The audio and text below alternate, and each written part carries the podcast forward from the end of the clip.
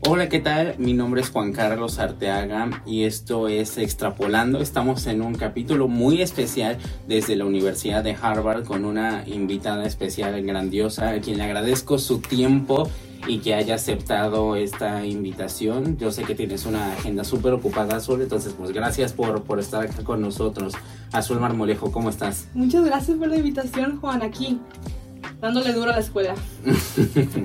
Bueno, Azul eh, estudió en la Southwest High School. Ella fue eh, eh, la alumna con mejor promedio de su generación y entre muchas cosas que ha logrado fue acreedora a la Gates Scholarship. es First Generation Scholar, eso significa que es la primera en su familia en asistir a una institución de educación superior y bueno, asiste a nada menos que la mejor universidad del mundo, Harvard.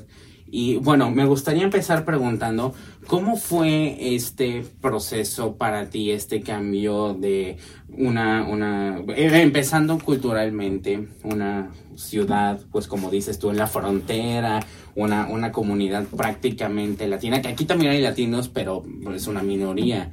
y, y cómo fue el cambio desde tu escuela, tu contexto, ahora en Harvard?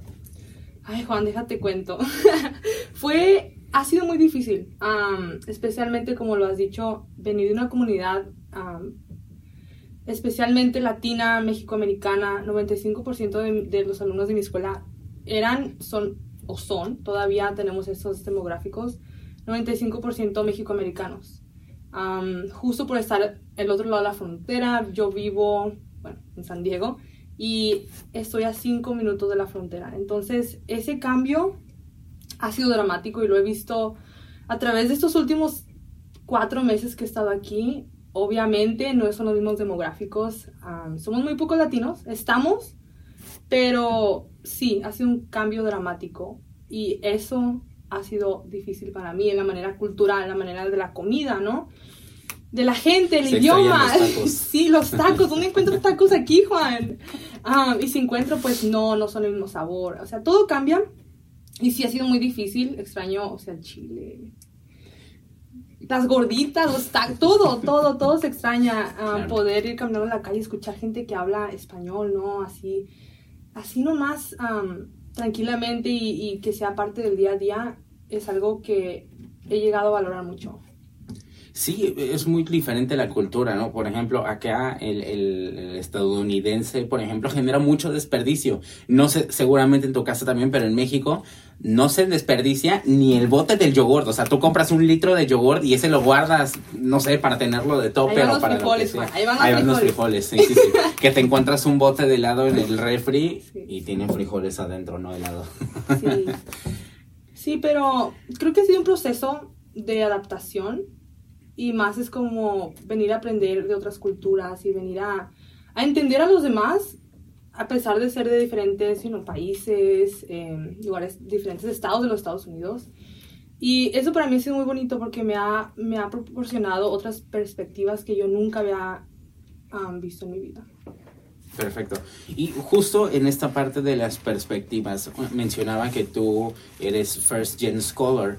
¿Cómo hizo que tu experiencia eh, durante high school y después en la universidad eh, fuera distinta en el sentido de que a lo mejor era más difícil para ti consultar tus dudas, eh, en el sentido de que seguramente te esforzaste el doble o hasta el triple y, seguramente también fuiste subestimada, pero al final les demostraste a absolutamente todos que eras capaz de lo que te propusieras. ¿Cómo eso fue para ti? Sí, um, soy first gen, eso significa que soy de la primera generación de mi familia en ir a la universidad. Ah, no soy la primera de mi familia en sí de, de tener una, una, carrera en Estados Unidos. Mis dos hermanas ah, ya han pasado por esto. Pero como te contaba, ser parte de la primera generación de mi familia para ir a la universidad ha sido difícil y contiene sus retos en sí, ¿no? Uno de ellos, como lo estabas mencionando, o sea, es trabajar a veces el doble o tres veces más que otra persona tal vez um, pudiera estar trabajando con otras experiencias, ¿no? Con otros otros niveles a veces socioeconómicos. A través de la, de la preparatoria fue difícil, pero siento que al ver que mis hermanas ya habían cursado la universidad, ya estaban cumpliendo sus sueños académicamente hablando, eso a mí me daba como la inspiración de decir, oh, yo también puedo, ¿no? Yo también puedo tener las clases más difíciles o tratar de, tratar de mejorar académicamente y también de ser desafiada y retada en todas esas materias, ¿no? Como las clases AP. de hecho, lo curioso es que yo no tenía el sueño tan aferrado de venir a esta universidad porque yo decía, pues sí, no, hay una posibilidad, 3%, tal vez no sea yo. Entonces no me, no me hice esa ilusión, así que digas tú, wow, qué, qué grande ilusión. Fue, es más, me iba a aplicar, Juan, pero um, fue a través de mi, mi, ¿qué fue? Mi penúltimo semestre de la, de la preparatoria que empecé a aplicar a las universidades, ¿no? Apliqué a muchas más, las públicas de California, otras privadas. Y después faltaban como dos días para que se venciera la aplicación, la solicitud de admisión para Harvard y me decidí. Okay. Y creo que ahí tomar ese, ese paso tan definitivo en mi vida ha sido transformativo en, a través de estos últimos meses. Y sí, le batallé mucho. Hice lo que pude con la guía de mis hermanas, como te decía, el apoyo de mis padres, o sea, échale ganas, o sea, tú puedes, ¿no? Échale, el tal famoso, échale ganas, mija. tú puedes, y siempre como ese ánimo, ¿no? De mi familia. Y también tuve ayuda de, de, muchos de mis maestros, me apoyaron con cartas de recomendación. Recibí apoyo también de la organización First Gen Scholars, que es una organización sin fines de lucros en San Diego, California que se enfoca en ayudar a, los estudiantes de primera generación. Y fue que así sucedió Harvard. Wow, nada, nada más. nada más. Eso, y esto no, no quita que, esto no, no quita los retos. O sea, haber entrado a Harvard no significa, wow, se me acaban los retos. Sigo siendo una persona de primera generación, sigo siendo mexicoamericana, sigo batallando en lo que cabe, o sea, sigue siendo un reto. Y obviamente es Harvard, ¿no? Pero siento que los retos de los estudiantes de primera generación pueden ser un poco diferentes a los de otras personas, digamos, ¿no? Perfecto. Justamente en, esa línea, eh, aparte de lo que ya nos platicas, si lo generalizamos un poco más, ¿cuál tú crees que es el efecto que tiene el contexto en la vida y el desarrollo de una persona? ¿Crees que es importante? Creo que es la clave. El ambiente en, el que un niño crece, en la que una persona se desarrolla, es la clave de todo. Académicamente hablando, soy muy afortunada de haber crecido en el ambiente en que crecí, en haber tenido los, los padres, la familia que, que, tengo, porque cada, unos, cada uno de los miembros de mi familia, cada evento de mi vida han formado mi carácter y mi persona. Y siento que eso, eso ha formado mucho lo que soy hoy y académicamente hablando, culturalmente hablando, personalmente hablando. Entonces estoy muy agradecida y sí, sí creo que tiene muchísimo que ver. ¿Hay alguna experiencia en específico o alguna persona, o las dos, ¿eh? una persona y una persona en específico que consideras que hayan marcado completamente el rumbo de tu vida?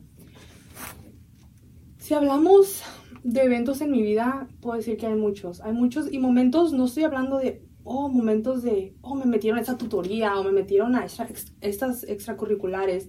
No, yo pienso que los momentos que más me han impactado son los momentos difíciles de mi vida. Son los momentos que, que a veces parece, ay, estoy en un hoyo no puedo salir. O son los momentos más difíciles que parece no tener salida. Y yo pienso que eso es, en, esa, en ese estar como roto, como una persona rota, ahí es donde viene la oportunidad de crecer, viene la oportunidad de, aprender y de, y de probarle a todo el mundo y comprobarle a, a uno mismo que sí se puede. Y sí se puede avanzar y se puede salir adelante a pesar de las dificultades de la vida. Ahora, si hablamos de familia o de personas que han impactado mi vida, soy muy afortunada porque yo pienso que todas las personas que conozco, todas las personas que me he encontrado en el camino de la vida, de alguna manera me han hecho aprender algo o me, me han ayudado a crecer. Específicamente te puedo hablar de, de mi abuelita, o sea, las abuelitas, los abuelitos, son personas fundamentales en la familia mexicana y siento que por una muy buena razón.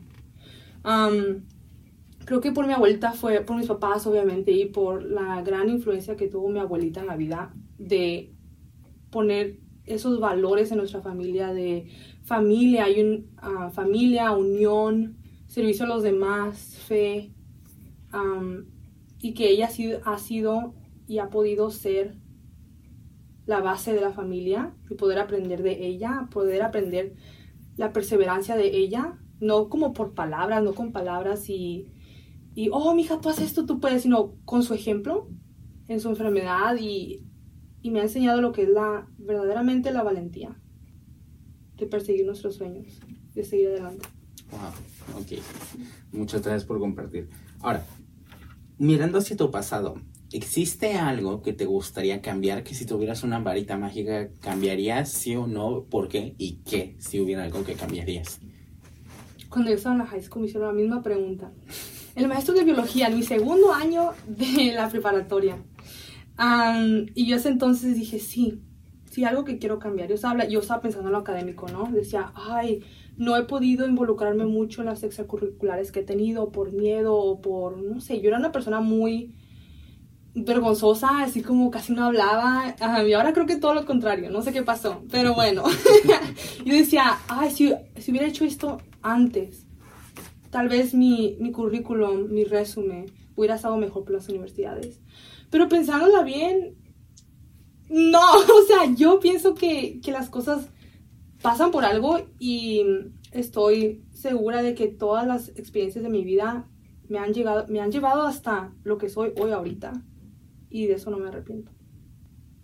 Ahora, nos, mencionabas aquí como dos vertientes. Uno, tú mencionabas como la parte de la imposibilidad de, de, entrar a Harvard, ¿no? Que el año pasado fue 3.4%, este año se va a ir por lo menos a, la mitad la tasa de admisión.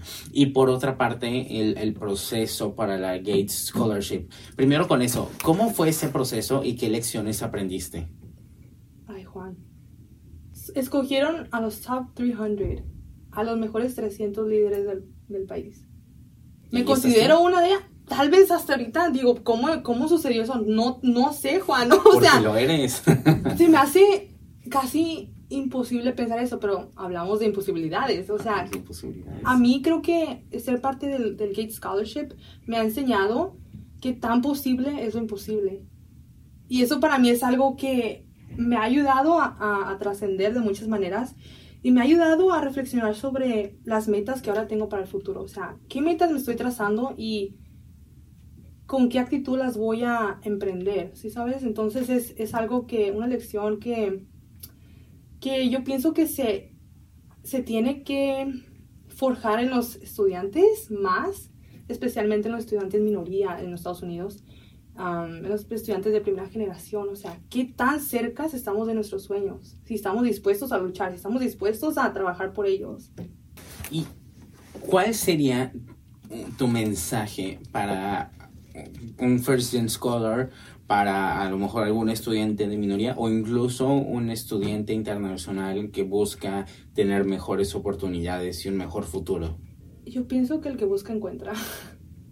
el que busca las oportunidades, el que está dispuesto a ir más allá de las barreras que la sociedad puede imponernos o que otras personas pueden imponernos, yo pienso que es algo muy, muy importante de, saber y estar dispuestos a, a, buscar algo mejor. Y creo que es en esa, en esa búsqueda que una puerta se nos va a abrir, de alguna manera u otra, ya sea, no sé, una universidad, una oportunidad en una internship, um, se nos van las puertas. Como primera generación, puedo decir que es posible si se está dispuesto a luchar, si se está dispuesto a salirse de nuestra zona de confort. pero a todos los estudiantes de primera generación, mexicoamericanos, internationals, internacionales de México, no se den por vencidos porque algo, algo tiene que llegar tarde o temprano. Así que ánimo. Ok, ahora, Azul Marmorejo, ¿crees en la meritocracia, ¿tú crees que una persona realmente puede lograr sus cometidos de la trascendencia bajo sus propios términos, basado únicamente en sus logros? Sí, no, Juan. Siento que obviamente el, el, ponerle el trabajo y el esfuerzo es muy, muy importante.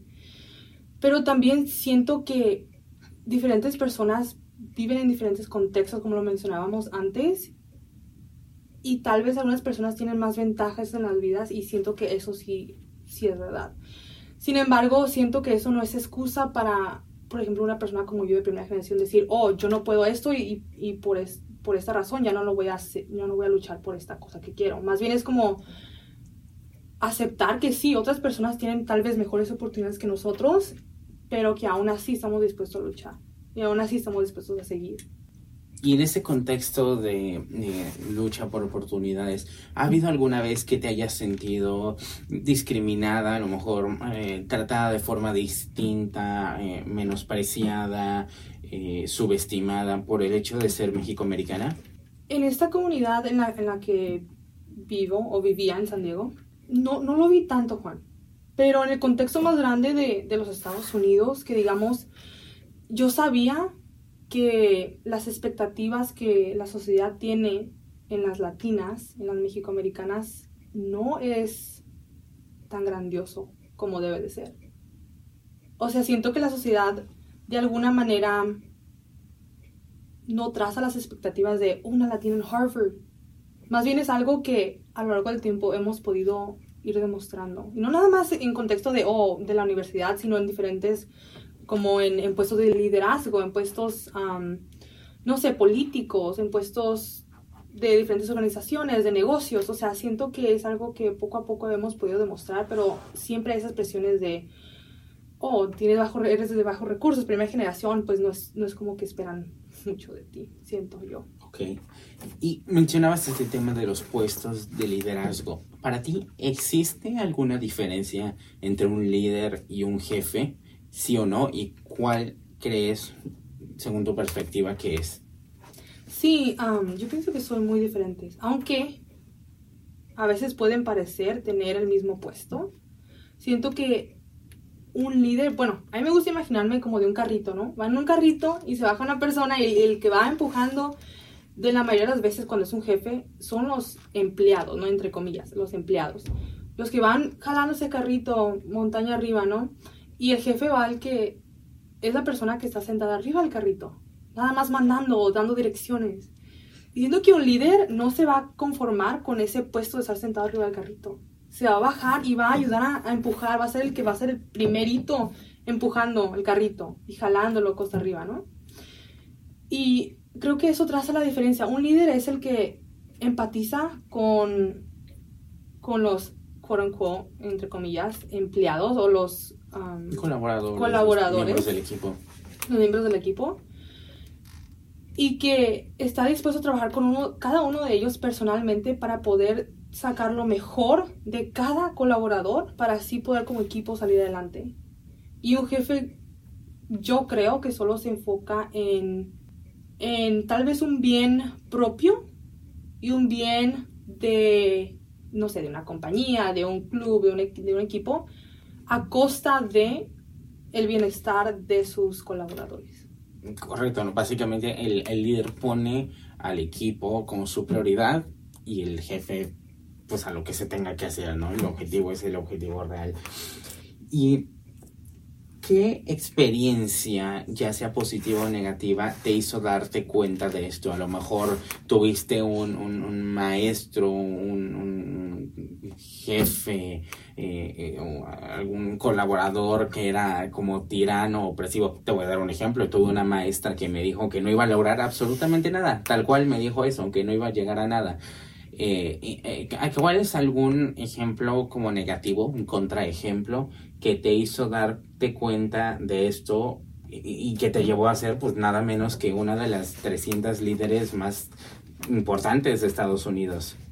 Ah, yo creo que ha sido, ha sido, no puedo decir, oh, esta en particular, pero creo que a través de, de mi experiencia en la preparatoria y trabajar en equipo, no hagan ese proyecto en equipo, o sea, siento que esos eran mis, mis nightmares, eran lo que decía, no, no, no, yo no quiero trabajar en equipo, porque a veces me tocaba así como llevar enfrente el equipo y a veces me tocaba hacer más trabajo que los demás. Sí. Y no sé si eso fue porque mis propias expectativas estaban muy altas o yo no sé, enfadaba al, al grupo, pero exigimos mucho. exigimos mucho. Y creo que eso poco a poco me enseñó, especialmente hasta el final de la, de la preparatoria, a decir, o sea, ¿cómo puedo hacerle para que los demás puedan de verdad traer todas sus experiencias, traer todas sus capacidades a este proyecto. Porque para mí un proyecto era muy importante, ¿no? La calificación. O sea, estaba la calificación por medio. Entonces, decía, ¿cómo le puedo hacer para que esos compañeros, o sea, colaboren hagan su parte? ¿ya? Y no nomás hagan porque ya, ya cabe, ¿no? Sino para de verdad demostrar que, que sí pueden y que lo pueden hacer bien. y creo que me costó mucho reconocer mis, mis debilidades como, entre comillas, líder del equipo o del, del, grupo, ¿no? Y poder llegar a tener una amistad con cada uno de mis colaboradores profunda, o sea, no me decir, oh, ya algunos días ya, o sea, ya me fui, ¿no? Pero de verdad llegar a conocerlos y de, de verdad llegar a, a, conocer cuáles eran sus experiencias, qué les gustaba hacer, cuáles eran sus talentos y así poder traerlos al grupo y unirnos para presentar ya sea un proyecto, lo que, lo que fuera, ¿no? En la preparatoria. Ahora, ¿qué fue lo que te hizo darte cuenta que querías estudiar lo que estás estudiando? Ahora estás en primer, ¿no? Estás en, biología celular y molecular, pero ¿qué fue lo que te hizo descubrir que eso era lo que te querías dedicar por el resto de tus días? Mira, Juan, lo de primer sí está ya bien puesto, pero lo de biología no sé, Juan. ah, lo de, te puedo decir lo de medicina. Ay, ah, yo crecí en un ambiente muy médico, no porque digas, oh, mis papás fueron médicos, no, soy de primera generación, pero precisamente fue por mi abuelita, las experiencias que mi abuelita tuvo dentro de su enfermedad. ella tenía diabetes, problemas del corazón, todas las complicaciones ¿no? que vienen de, de, la diabetes, como diálisis, insuficiencia renal. Y a mí, me, a mí me tocó crecer viendo todo eso. La acompañaba a citas con los doctores, a, los, a las visitas al hospital, las, en las noches le daba las medicinas, ayudaba en diferentes cosas, ¿no? Y creo que fue crecer en ese ambiente que me, que me hizo darme cuenta de que yo quiero ser una doctora para poder ayudar a personas como mi abuelita, personas que tal vez no hablaban el idioma inglés, no se podían comunicar bien con los doctores, con las enfermeras, no podían comunicar sus necesidades y personas que tal vez los doctores no podían formar esa conexión cultural, social, del idioma. Entonces, esas barreras que sufrimos con mi abuelita en un ambiente médico me hizo darme cuenta de que yo quiero ser una persona que, que, haga el cambio de esta manera, sirviéndolas a la población mexicoamericana, a, a las poblaciones, a las comunidades minorías de nuestra sociedad. Poder decirle, no, sí te entiendo, ¿no? Te entiendo tu dolor, te entiendo en lo que estás pasando y estamos aquí para ayudarte.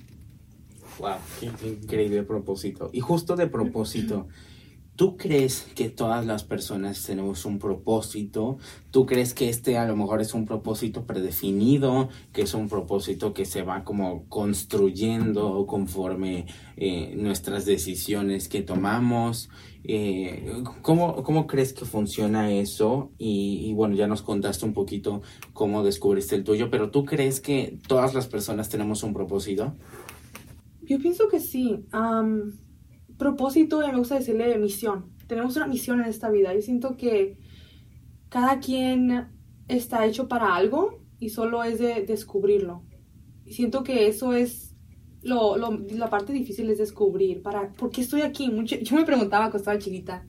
Tendría unos 6, 7 años decía, ¿por qué estoy aquí? O sea, existo, tengo células, ¿cómo estoy viva? Me decía, pues, ¿cuál es mi misión? Y es una pregunta que desde muy pequeña me la he hecho y siento que ha sido una parte muy importante de mi vida porque me ha llevado a, explorar y, a emprender esa búsqueda de lo que, de, ¿para qué soy hecha, no? ¿Para qué, ¿Por qué estoy en este mundo? Puedo, podría haber no, existido, pero estoy aquí. Entonces es, yo pienso para mí es buscar esa misión que, que tenemos en la vida y, y poderla llevar a cabo. Eh, ¿Cómo cambia tu vida eh, cómo fue esta, este giro de 180 grados eh, de, de, algo que lo que considerabas imposible, primero la Gates Scholarship, ahora Harvard. Eh, ¿cuál, ¿Cuál fue el cambio? ¿Cómo te sentiste? Y, y, básicamente, ¿qué es lo que te diste cuenta? A lo mejor alguna lección que hayas extraído sobre eso.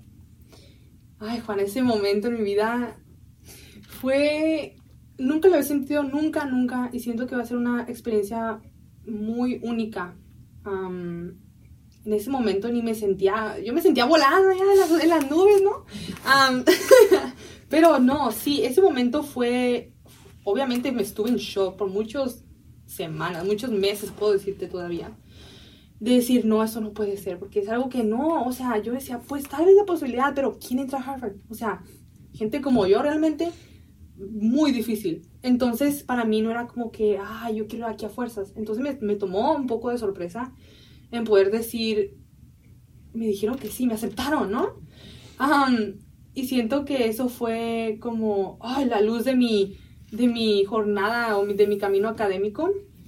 Puedes decir, oh, por fin, ¿no? Por fin todo lo que he batallado, todo mi trabajo ha, ha traído recompensas, ha traído un gran premio.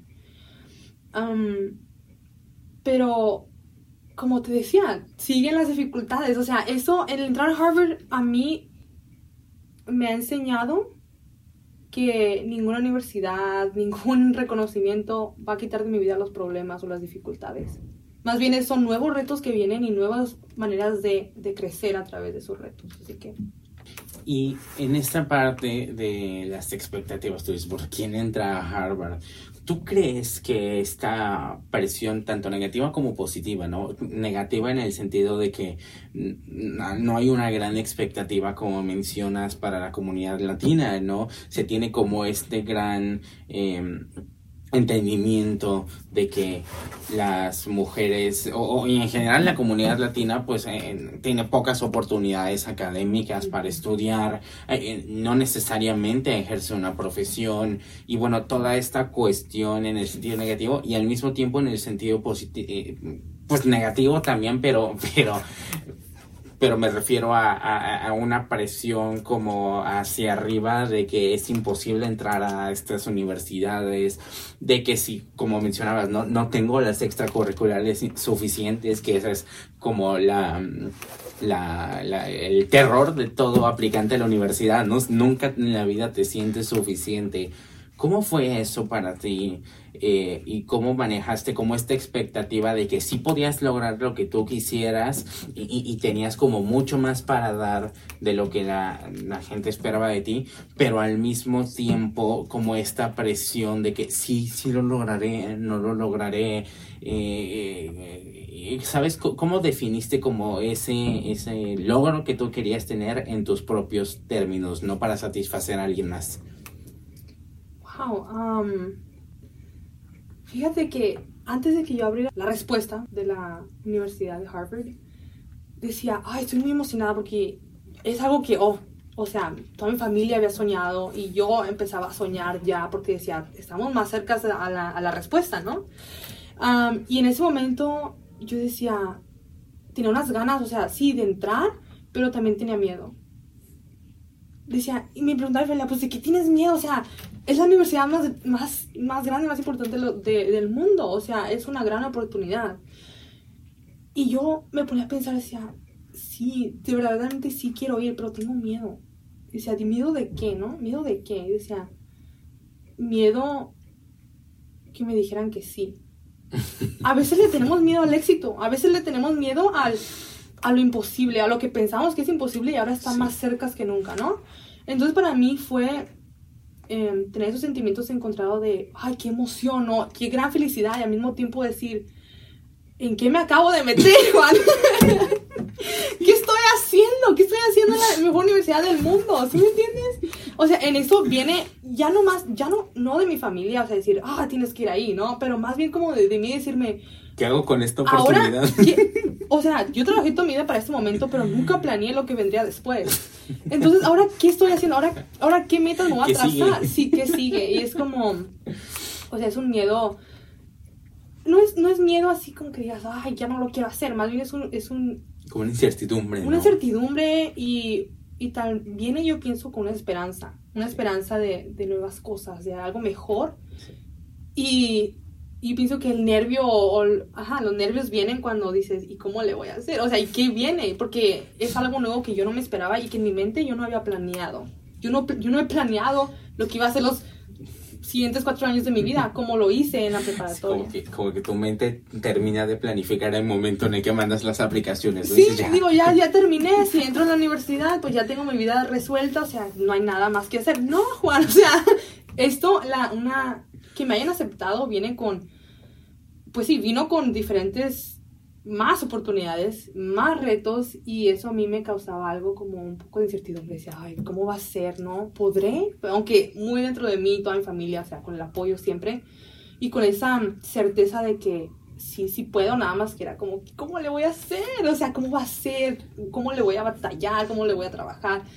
Es, ha sido un, un gran cambio, pero creo que así se crece, Juan.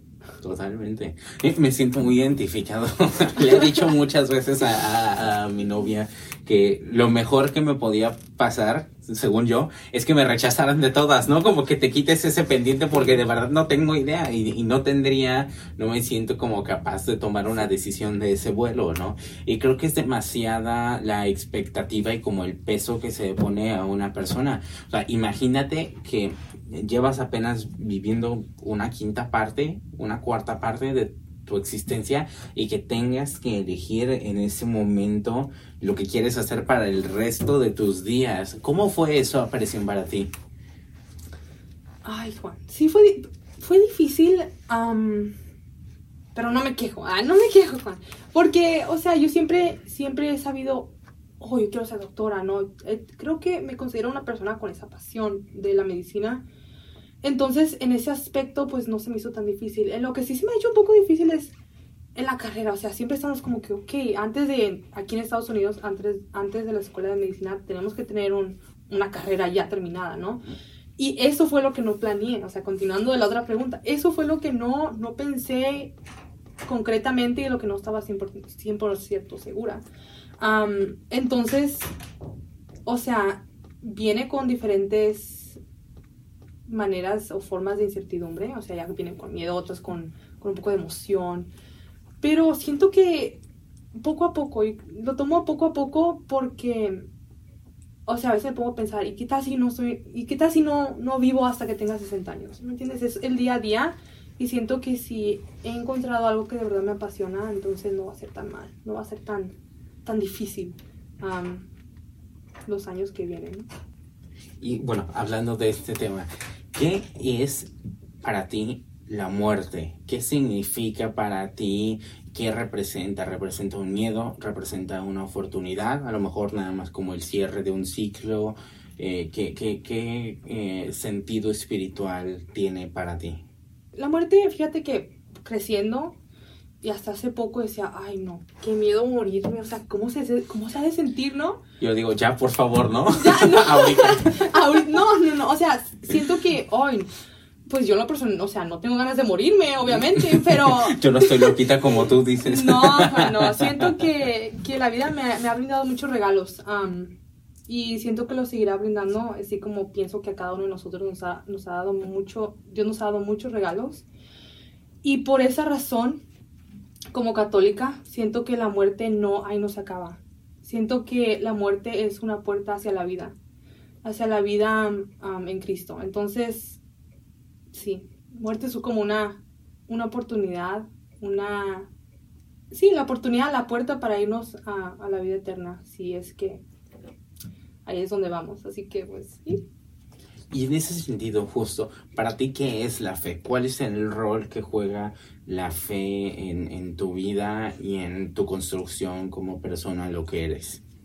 La fe en sí, así sin, ningún título, la fe pienso que es algo, es, la certeza de, que existe algo que no se ve. Y para mí en el contexto, o sea, ya muy personal, como lo has dicho, la fe católica ha formado una gran parte de mi vida creciendo a través de mi abuelita, a través de mi familia, pero más aún en esta universidad, de poder, he podido, sinceramente, de verdad, ir conociendo lo que es mi fe y eso ha crecido mi convicción en lo que creo, especialmente aquí en la universidad, que es algo que no esperaba para nada. Si no, creo que ya que estás como separada de tu familia, no hay como esa coerción, ¿no? De que tenemos que ir a misa tal día, ¿no? Ahora, Lo, exacto, lo que crees, tu, tu devoción es completamente voluntaria y, justo, ¿no? Como que reafirma esa convicción que tienes. ¿Cómo fue eso? Oh, Juan.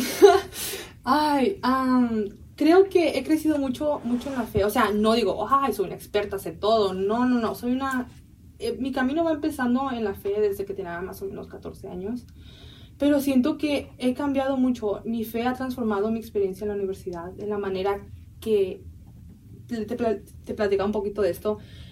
Yo pensé que mis problemas se iban a solucionar con la universidad, ¿no? Me aceptaron la mejor universidad, ya no voy a tener problemas, ya no voy a tener, no sé, problemas de ansiedad, problemas, diferentes problemas, ¿no? Pero siento que entrar a la universidad me ha demostrado, en, a mí en lo personal, que no es suficiente. Y en la manera de que yo pensaba que la universidad iba a llenar ese vacío que yo sentía en mi corazón.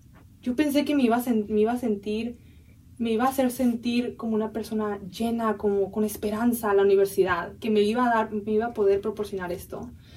Sin embargo, te puedo decir que después de tantos logros, Juan, Gates Scholarship, um, valedictorian de la high school, eso significa um, ser la número uno de la preparatoria. Tantos diplomas, tantos reconocimientos, Juan, la universidad, la mejor universidad del mundo. Y eso he aprendido y he reconocido que no me ha, ha dado la felicidad que yo buscaba. Y eso lo voy a encontrar a través de mi fe, a través de y en Cristo Jesús. Y eso es algo que ha transformado mi vida en los últimos tres meses darme cuenta de que solo lo que me llena es, es, Dios y es Cristo y lo que y él es el que me ha podido dar llenar del amor que yo estaba buscando. Exacto, y, creo que este es un punto muy muy lindo, ¿no? Ese ese amor justamente lo estabas buscando, pero pero siempre estuvo ahí dentro de ti. Eh, y, no tenía que provenir de una validación externa, de, de, justo como decías, ¿no? De un logro, un mérito. Seguramente estás familiarizada con este efecto Dunning-Kruger, en el que conforme menos sepa una persona, como que más experimentada se siente y conforme vas, vas como aprendiendo, menos seguro, menos competente te sientes. Eh, que fue el fin de semana apenas, estaba patinando, me fui a patinar en hielo y estaba a punto de escribirle a mis papás de que, oigan, miren, me a patinar y no me he caído ni una sola vez. ¿Y qué crees que pasó? Y ahí bastaste, caíste. Me caí cinco veces casi seguidas. Y, justo en el momento en el que dije, ya, ya lo tengo, estoy dominando esto, es cuando más empecé a fallar. Y después, pues ya no volví a sentirme con confianza, ya estaba ahí como que medio, medio cauteloso, ¿sabes? Te, te sientes identificada con esto. caminando lentito, ¿no? Y despegando los patines. Sí, ya sea en la fe o en lo académico, entre más pensamos que sabemos, no hombre, bueno, en lo personal, más, más lejos y más chiquita me siento. Porque hay tanta información, tantas cosas que yo no sabía y que voy abriendo, voy descubriendo el camino y pienso, wow, ¿cuánto hay por descubrir? ¿Cuánto hay por aprender? ¿Y qué tan pequeña soy? ¿Qué tan qué tanto me falta por recorrer. Y es, pero es algo que me llena a mí de esperanza y de mucha felicidad porque siento que antes yo no, yo no experimentaba eso, en mi fe, hablando de mi fe. En lo académico también, o sea, no experimentaba, yo no sabía lo que iba más allá de, ay, la biología a nivel AP, ¿no? O sea, hay mucho más. Y entre más sabe uno, o sea, más. Sí, la parte de los. ahorita ya entramos en, en clonación y nos. Ay, no. Ah, de células y y bacterias, bueno, un montón de cosas, Juan. Pero entre más aprendo de mi fe, entre más aprendo también de lo académico, más siento que, más bien siento que sé menos. Tanto que me falta por, por aprender, tanto que me falta por descubrir todavía. Y creo que eso ha sido un, común denominador en todas las personas que he tenido la oportunidad de conocer por acá. Hay muchas universidades en, en México que, que, que, se sienten, en general en todos Estados Unidos, como el sentido de pertenencia en las universidades es muy grande. En México no es muy común, déjame decirte, pero hay como ciertas universidades, sobre todo privadas o algunas públicas, que tienen como eso muy fuerte y que incluso creen la supremacía, ¿no? Al, al, punto en el que de broma o no tan de broma se sienten como, como superiores al resto oh, por ir a pertenecer a tal o cual institución. Eh, y eso es algo que para nada he notado por acá. Eh, al contrario, todos son increíblemente eh, abiertos, atentos, humildes, empezando por ti. Eh, y ¿Cómo crees que esto haga sentido? Un, justo un, querido amigo de acá, José, me enseñó que a través de, sus acciones, que esos, esos méritos, esos logros que uno logra acumular en su, en su vida, son credenciales para servicio, ¿no? Es como si yo ya pude hacer esto por mi cuenta, ahora te puedo ayudar a ti a hacerlo, ahora estoy capacitado para estar haciendo tal o cual cosa. ¿Qué rol lo juega, eh, qué es para ti el servicio, el, el, el dar, el proveer, el sumar a nuestra comunidad? Wow. Siento que es una responsabilidad. Y siento que, bueno, como lo has dicho, te has encontrado muchas personas aquí en Harvard y, y, has sacado lo mismo de, de, cada uno. Como, volvemos a lo mismo, siendo líderes escogidos um, por la universidad, o sea, por Gates Scholarship, siento que un líder no solo se enfoca en, sus, en su propio bien. Siento que viene, todo es su, su esfuerzo y su colaboración con otras personas viene por un para traer un bien común. Y siento que los estudiantes de Harvard han, hemos reconocido esto y, muchos de nosotros, no puedo todos, pero muchos de nosotros hemos sabido que nuestros talentos funcionan mejor o son de, de pueden ser mejor utilizados en la comunidad y para, por ejemplo, resolver problemas, como tú nos platicabas antes, de la sociedad, porque hay tantos problemas de sociedad y y a muchas personas que no están verdaderamente enfocándose en lo que deberían de estar enfocándose. Como, por ejemplo, problemas, no sé, eh, inequidades en la salud, em, problemas del medio ambiente, o sea, y teniendo esas pasiones y esas herramientas en Harvard nos ayuda a poder entonces así enfocarnos en esos problemas, ¿no? pero sí, a mí en lo personal, para mí es una responsabilidad de poner mis talentos al servicio de los demás, porque ¿de qué serviría si yo me los quedo, no? O sea, ¿qué, le puedo sacar? ¿Dinero a mis talentos? ¿Puedo sacarle fama tal vez? Pero para mí esto no vale nada si no estoy ayudando a los, a los, a los que verdaderamente necesitan esa ayuda. ¿Y tú te consideras una persona privilegiada y en qué sentidos? Oh, no, sí. me siento una persona privilegiada en el aspecto cultural. Siento muy, muy orgullosa de ser mexicana. Siento que es un privilegio ser, ser mexicana porque vienen con ciertos valores, ¿no? Ciertos valores comunes de, de la familia, de, del servicio, poner a los demás antes, a veces antes que uno mismo, de, del amor al prójimo.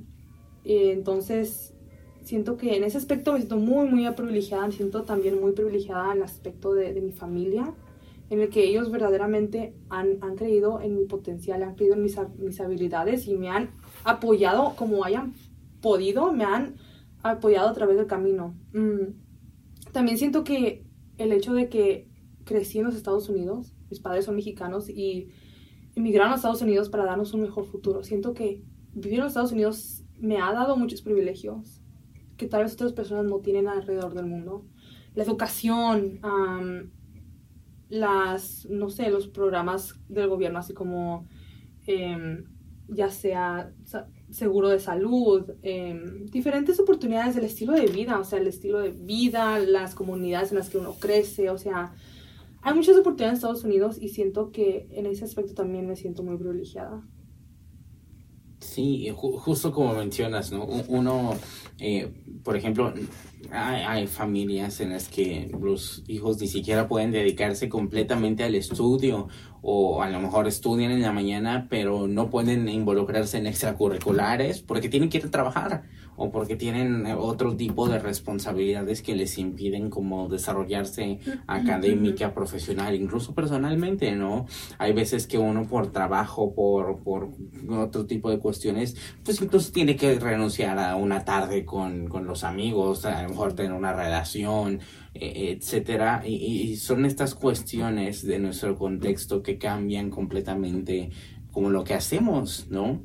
Y bueno, por esta parte del de el contexto y el servicio, mm, ¿cómo crees que podemos lograr o, o, qué podemos hacer para ayudar a las personas a descubrir su propósito? Vemos quienes, por ejemplo, justo hemos tenido la oportunidad como de desarrollarnos extracurricularmente, tener cierto tipo de personas que nos han impactado, de oportunidades que nos han marcado, pero hay otras personas que no han tenido acceso a este tipo de oportunidades, justo de privilegios, yo lo considero también como tal cosa. ¿Qué podemos hacer para que las demás personas descubran cuál es esto, su, llamado a, lo que están destinados, lo que tú dices que es su misión? Y, de qué forma podemos eh, pues generar, favorecer desde a lo mejor nuestro privilegio, eh, utilizar nuestra responsabilidad para poder favorecer nuevas oportunidades para otras personas. Um, sí, me enfoco en la palabra que has dicho clave, el acceso. Yo pienso que las personas, una persona no puede descubrir verdaderamente su misión como lo has, lo has planteado, lo hemos planteado, o su pasión por algo si no ha experimentado las diferentes oportunidades que hay. Y obviamente, o sea, mucha gente, en eso viene el problema del acceso y mucha gente que no ha tenido esos privilegios. Y por eso regreso a lo, a lo mismo, o sea, ¿cómo es que las personas que han tenido ese privilegio están mirando hacia atrás, atrás y regresando a las comunidades de donde vienen, como yo, por ejemplo, de First Gen Scholars, una comunidad mexicoamericana donde tal vez ese, ese acceso no, no está siempre ahí. ¿Y cómo es que estamos ayudando a nuestra comunidad? Y para mí eso significa proveer oportunidades de, para experimentar diferentes, si estamos hablando de lo académico, campos de, de academia, ya sea la ciencia o diferentes workshops, conferencias, de lo que verdaderamente pueden ser diferentes, digamos, carreras tal vez, y empezar desde chicos, empezar desde niños chiquitos. Y pienso también al mismo tiempo que no se necesita, oh, tomar una clase en, no sé, en astrofísica para poderme darme cuenta qué es lo que yo quiero hacer, sino tenemos que también poder enfocarnos, me enfoco yo en los niños chiquitos porque siento que en los niños chiquitos es donde más o menos se puede ver, o sea, qué, qué gusto se está desarrollando o si está desarrollando a través del tiempo y su crecimiento algo en específico, una curiosidad sobre ciertas cosas. Y entonces aquí viene el enfoque en la curiosidad de los niños y yo me enfocaría en apoyar y en ah, motivar esas, esas curiosidades de los niños pequeños porque yo pienso que la curiosidad es lo que lleva a un ser humano, a una persona, a un niño chiquito a seguir explorando. Y se ocupa esa curiosidad para poder explorar, salir y explorar todos los campos que hay posibles. Y así poder finalmente determinar una pasión o, o algo. Una misión una persona. Y bueno, en, en estos campos posibles, ¿dónde ves a Azul dentro de 5, 10, 15 años? ¿Qué te gustaría hacer? Bueno, supongo que estás completando el medical doctor, no, pero ¿cuáles son tus planes? ¿A qué te gustaría dedicarte? Y, bueno, ¿cuál, ¿cuál es como esa visión? Por lo menos en este momento que... En este momento, porque, ay, no, la vida ha cambiado mucho estos últimos que tres, cuatro meses.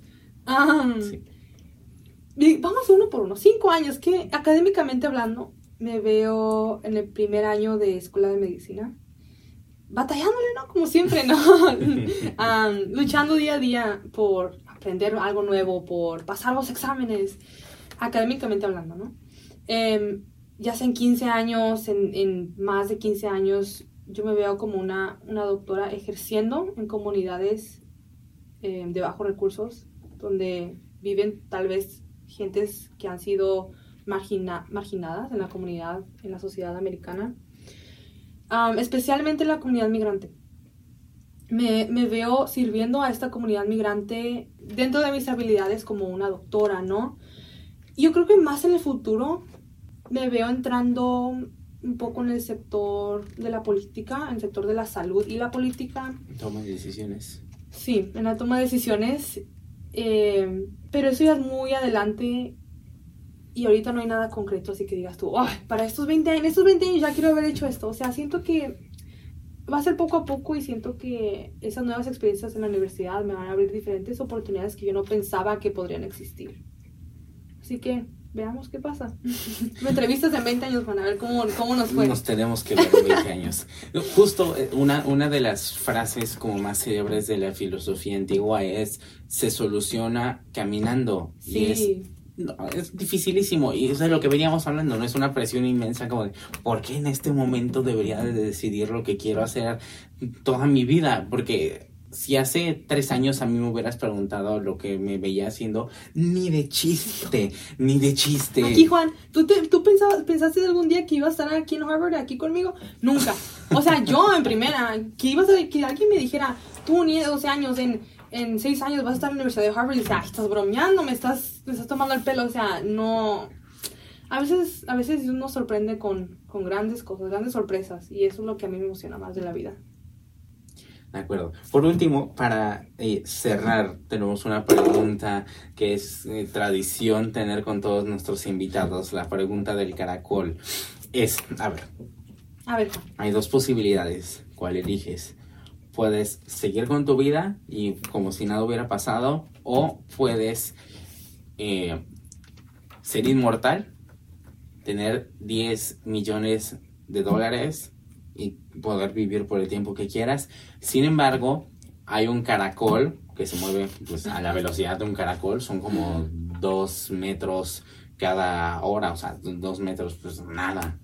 Eh, pero ese caracol está en todo momento persiguiéndote, sabe dónde estás y con solo tocarte te mata. ¿Qué elegirías y por qué? ¿Y si ponemos el caracol en una jaulita? No. no, Juan, no, estoy bromeando. Con- contratas este gente que que, que que fumigue, vaya- ¿no? Ajá. Sí, que no. ningún caracol se. Sí, pues, con 10 millones de dólares alcanza para eso. Ay, Juan. Am, no, eh, no escogería ser inmortal. No escogería el dinero porque... No porque me siga un caracolito, ¿no? Sino siento que en mi fe está la esperanza de algo mucho mejor que cualquier cosa en este mundo. En mi fe está la esperanza de que a través de la muerte puedo alcanzar algo que el mundo no me puede dar.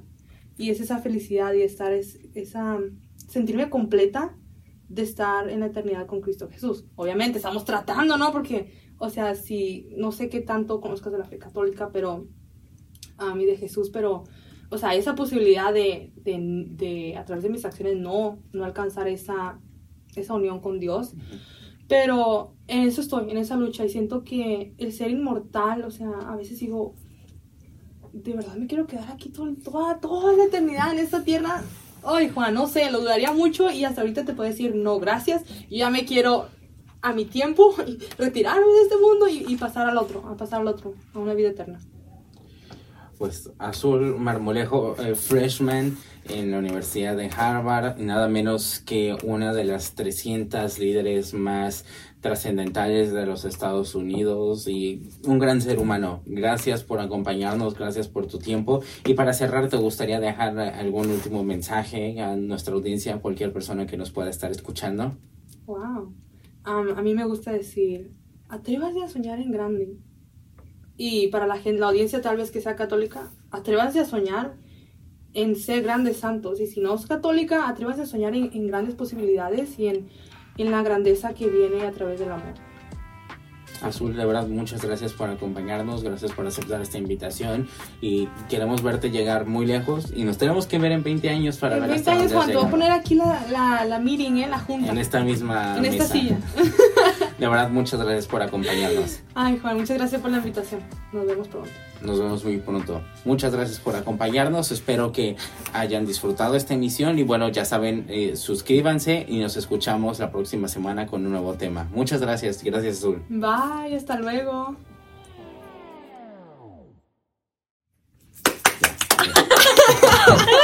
Ay, muchas gracias. Te quedó increíble. Sí. Ay, gracias, Juan. Y tú bien nerviosa con las preguntas. Juan, ¿qué vas a preguntar? Si ya me quiero morir.